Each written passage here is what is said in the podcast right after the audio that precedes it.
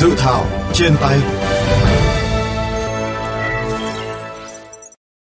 Chào các bạn, đây là chương trình Dự thảo trên tay của VOV Giao thông FM 91. Thưa các bạn, hiện nay tỷ lệ bao phủ bảo hiểm y tế toàn dân đã đạt gần 90% dân số. Sau hơn 11 năm thực hiện Luật Bảo hiểm y tế năm 2008 và Luật Bảo hiểm y tế sửa đổi năm 2014, Việt Nam cơ bản đã hoàn thành mục tiêu bảo hiểm y tế toàn dân trước thời hạn, tạo cơ hội cho người dân tiếp cận các dịch vụ khám chữa bệnh bảo hiểm y tế với chất lượng ngày càng cao, số lượng người khám chữa bệnh được Quỹ Bảo hiểm y tế thanh toán tăng mạnh. Riêng năm 2019, số lượt người khám chữa bệnh tăng gần gấp 2 lần so với năm 2009, tương ứng số chi cho khám chữa bệnh từ Quỹ Bảo hiểm y tế cũng tăng từ 15,5 nghìn tỷ lên đến hơn 100 nghìn tỷ đồng. Tuy nhiên, có một số quy định cần được chỉnh sửa bổ sung hướng tới mục tiêu 95% dân số tham gia bảo hiểm y tế vào năm 2025 theo Nghị quyết số 20 của Ban chấp hành Trung ương đã đề ra. Bộ Y tế vừa xây dựng dự thảo Luật Bảo hiểm y tế sửa đổi và đang tiếp tục lấy ý kiến hoàn thiện để Quốc hội cho ý kiến tại kỳ họp năm 2021. Mời các bạn cùng VOV Giao thông tìm hiểu về những điểm mới nổi bật của dự luật này trong chương trình Dự thảo trên tay hôm nay.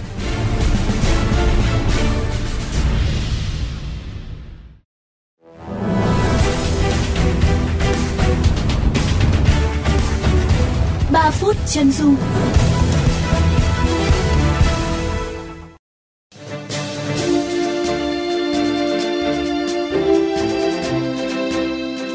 bạn thân mến, dự thảo Luật Bảo hiểm y tế sửa đổi được Bộ Y tế xây dựng có 12 chương 60 điều.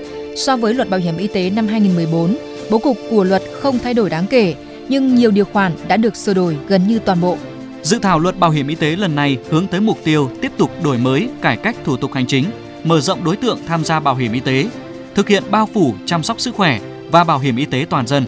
Mọi người dân đều được quản lý, chăm sóc sức khỏe, được bảo đảm bình đẳng về quyền và nghĩa vụ trong tham gia bảo hiểm y tế và thụ hưởng các dịch vụ y tế.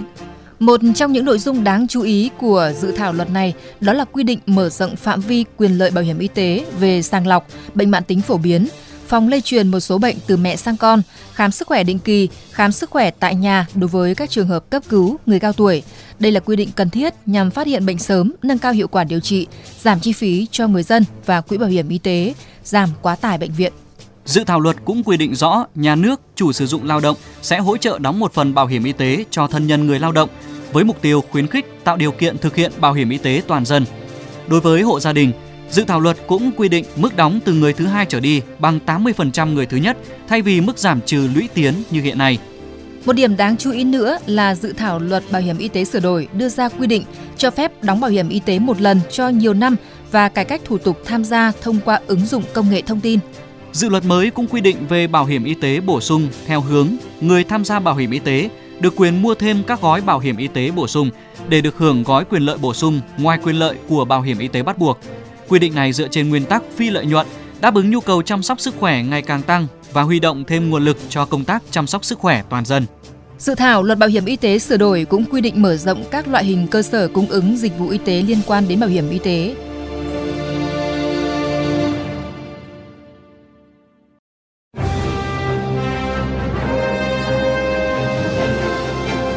Tiếng nói lập pháp. Thưa quý vị, để hiểu rõ hơn lý do phải sửa Luật Bảo hiểm y tế cũng như các điểm mới đáng chú ý tại dự thảo này, phóng viên Hoàng Hà của kênh VOV Giao thông có cuộc phỏng vấn ông Lê Văn Phúc, trưởng ban thực hiện chính sách bảo hiểm y tế, bảo hiểm xã hội Việt Nam, đơn vị chịu trách nhiệm chính xây dựng dự thảo Luật Bảo hiểm y tế sửa đổi. Xin ông cho biết lý do sửa Luật Bảo hiểm y tế năm 2014 là gì? Sau hơn 5 năm thực hiện luật sửa đổi, bổ sung Luật Bảo hiểm y tế, có một số vấn đề cũng cần phải xem xét điều chỉnh nhằm khắc phục những thiếu hụt của Luật Bảo hiểm y tế ban hành năm 2014, đồng thời cũng bổ sung những cái điều khoản đó là làm sao để thúc đẩy cái bảo hiểm y tế toàn dân. Mục tiêu của chúng ta đến năm 2025 có 95% dân số tham gia bảo hiểm y tế. Cái thứ hai nữa là đảm bảo được quyền lợi của người tham gia bảo hiểm y tế. Vậy thì xin ông có thể cho biết mục tiêu của cái việc sửa luật lần này là gì ạ? Cái mục tiêu sửa luật lần này đó là thúc đẩy cái bao phủ bảo hiểm y tế toàn dân, quy định mở rộng đối tượng, cải cách thủ tục hành chính và tạo thuận lợi cho người tham gia bảo hiểm y tế nhằm đạt được mục tiêu tăng cái tỷ lệ dân số tham gia bảo hiểm y tế. Thứ hai đó là điều chỉnh cái quyền lợi bảo hiểm y tế.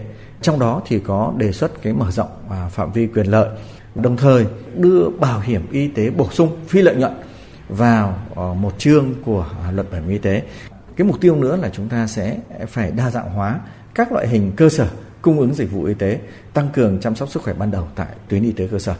Vấn đề nữa đó là nâng cao hiệu quả của công tác giám định. Xin ông có thể cho biết những cái điểm mới trong cái lần sửa đổi lần này là gì ạ? Những cái nội dung chính cần phải điều chỉnh sửa đổi. Ví dụ như là quy định mức đóng và trách nhiệm đóng bảo hiểm y tế. Hiện nay luật bảo hiểm y tế quy định mức đóng bảo hiểm y tế là tối đa là 6% và chính phủ đang quy định cho giai đoạn này là 4,5%. Mức lương cơ sở hàng tháng mà người lao động nhận.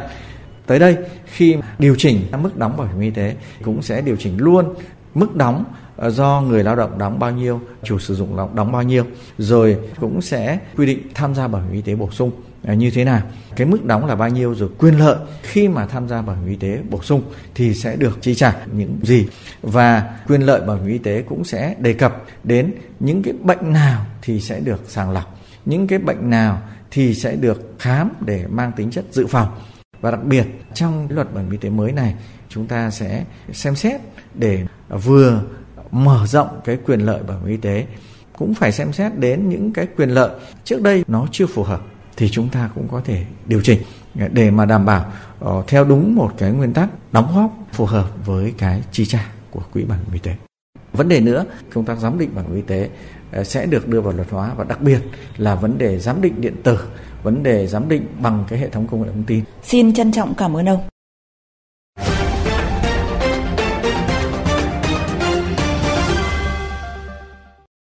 Quý vị và các bạn vừa nghe ông Lê Văn Phúc, trưởng ban thực hiện chính sách bảo hiểm y tế, bảo hiểm xã hội Việt Nam, đơn vị chịu trách nhiệm chính xây dựng dự thảo luật bảo hiểm y tế sửa đổi, chia sẻ về các điểm mới cũng như sự cần thiết phải sửa đổi luật. Vậy những nội dung chính sách nào cần tiếp tục sửa đổi và lấy ý kiến nhân dân cùng các bộ ngành? Phóng viên VOV Giao thông đã phỏng vấn ông Nguyễn Văn Tiên, nguyên phó chủ nhiệm Ủy ban về các vấn đề xã hội của Quốc hội xung quanh nội dung này. Thưa ông, theo quan điểm của ông thì dự thảo luật bảo hiểm y tế sửa đổi thì cần tập trung vào những vấn đề gì ạ? Có mấy vấn đề chính mà chúng ta cần tập trung sửa đổi luật bảo hiểm y tế. Một cái điều rất là quan trọng đó là kiểm soát quỹ bảo hiểm y tế như thế nào. Hiện nay chúng ta đang cố gắng xốc lại, tăng cường vai trò của y tế cơ sở để cho người dân được chăm sóc sức khỏe ngay tại cộng đồng. Cái điểm thứ hai đó là chúng ta thực hiện đấu thầu thuốc, đấu thầu về trang thiết bị y tế. Hiện nay do chúng ta tổ chức đấu thầu ở các cái tỉnh khác nhau, mà thậm chí ở các tỉnh chia ra các bệnh viện đấu thầu khác nhau, cho nên có rất nhiều giá cho các cái loại thuốc, tạo ra sự nghi ngờ. Do đó mà trong luật bảo hiểm y tế sửa lần này cũng phải cần tính đến cái đó, kiểm soát làm thế nào đó để cho cái mức giá nó tương đối là như nhau. Các cái quy định về phương thức thanh toán, làm thế nào đó để chi trả theo ca bệnh. Chứ còn nếu mà chúng ta cứ để phí dịch vụ thì các cơ sở y tế, các bệnh viện trong cái điều kiện khuyến khích tự chủ như hiện nay thì người ta sẽ làm mọi cách hợp pháp để người ta khai thác cái quỹ bảo hiểm y tế. Rồi một cái nữa, chúng ta phải có các cái biện pháp làm thế nào tạo điều kiện cho việc tham gia bảo hiểm y tế nó rất là thuận lợi. Chúng ta cũng nên có cái cơ chế nhà nước hỗ trợ một phần cho thân nhân người lao động mua cái thẻ bảo hiểm y tế cho người lao động. Và cái mức đóng bảo hiểm y tế cũng phải nên xem xét. Hiện nay chính phủ quy định cái mức 4,5%, cái mức lương cơ bản đóng bảo hiểm y tế. Trong luật nên xem xét có nên lấy là mức lương cơ sở hay là mức sống trung bình của xã hội như thế nào. Thưa ông đánh giá như thế nào về những cái tác động khi mà luật bảo hiểm y tế sửa đổi này nếu mà được thông qua trong những cái kỳ họp Quốc hội sắp tới? Nếu mà cái dự án này được thông qua với một số những cái đề xuất của Bộ Y tế, nó là những cái bằng chứng rất là sinh động để chúng ta chữa lại những cái quy định pháp lý mà nó chưa hợp lý. Trong mấy năm vừa qua thì nó bộc lộ khá nhiều những cái mặt trái của những cái quy định về bệnh viện tự chủ, những cái quy định về đấu thầu và những cái quy định về bảo hiểm y tế. Do đó mà lần này nó là một cái cơ hội để quy định chữa những cái mặt trái đó. Đặc biệt quỹ bảo hiểm y tế mà sử dụng có hiệu quả, nó sẽ đạt được cái mục tiêu Đảng và nhà nước đề ra, đó là bao phủ chăm sóc sức khỏe toàn dân. Có nghĩa là khi họ đi khám chữa bệnh thì họ được chăm sóc sức khỏe và họ không phải trả tiền túi trên 30%. Đây là cái mục tiêu rất là nhân văn, nhân đạo, đảm bảo chăm sóc khám chữa bệnh cho người dân Việt Nam. Xin trân trọng cảm ơn ông.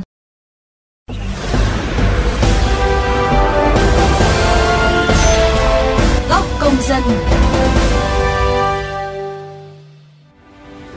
Thưa quý vị và các bạn, bảo hiểm y tế là một chính sách an sinh xã hội quan trọng của Đảng và Nhà nước ta, là cơ chế tài chính trong lĩnh vực chăm sóc sức khỏe vì mục tiêu công bằng, hiệu quả và phát triển. Luật Bảo hiểm y tế năm 2008, sửa đổi năm 2014 đã tạo hành lang pháp lý quan trọng nhằm thực hiện mục tiêu bao phủ bảo hiểm y tế toàn dân, góp phần nâng cao chất lượng khám chữa bệnh bảo hiểm y tế. Người dân được tiếp cận dịch vụ kỹ thuật y tế hiện đại, nhiều thuốc mới, hiệu quả cao, giúp nhiều người vượt qua ốm đau và bệnh hiểm nghèo. Tuy nhiên, quá trình thực hiện đã nảy sinh những vướng mắc, bất cập mà chưa có cơ sở pháp lý để giải quyết. Dự thảo Luật Bảo hiểm y tế sửa đổi đang hướng đến tạo cơ sở pháp lý và thực tiễn để giải quyết những vấn đề này. Mời các bạn cùng chia sẻ ý kiến, đóng góp cho dự thảo luật qua hotline 02437919191, fanpage VOV Giao thông hoặc góp ý trực tiếp trên cổng thông tin điện tử của Bộ Y tế. Đừng quên đón nghe và tương tác với dự thảo trên tay vào lúc 13:15 thứ Hai và thứ Tư hàng tuần trên kênh VOV Giao thông FM 91 MHz, trên Spotify, Apple Podcast đối với iOS và Google Podcast đối với hệ điều hành Android. Xin chào và hẹn gặp lại các bạn trong những chương trình lần sau.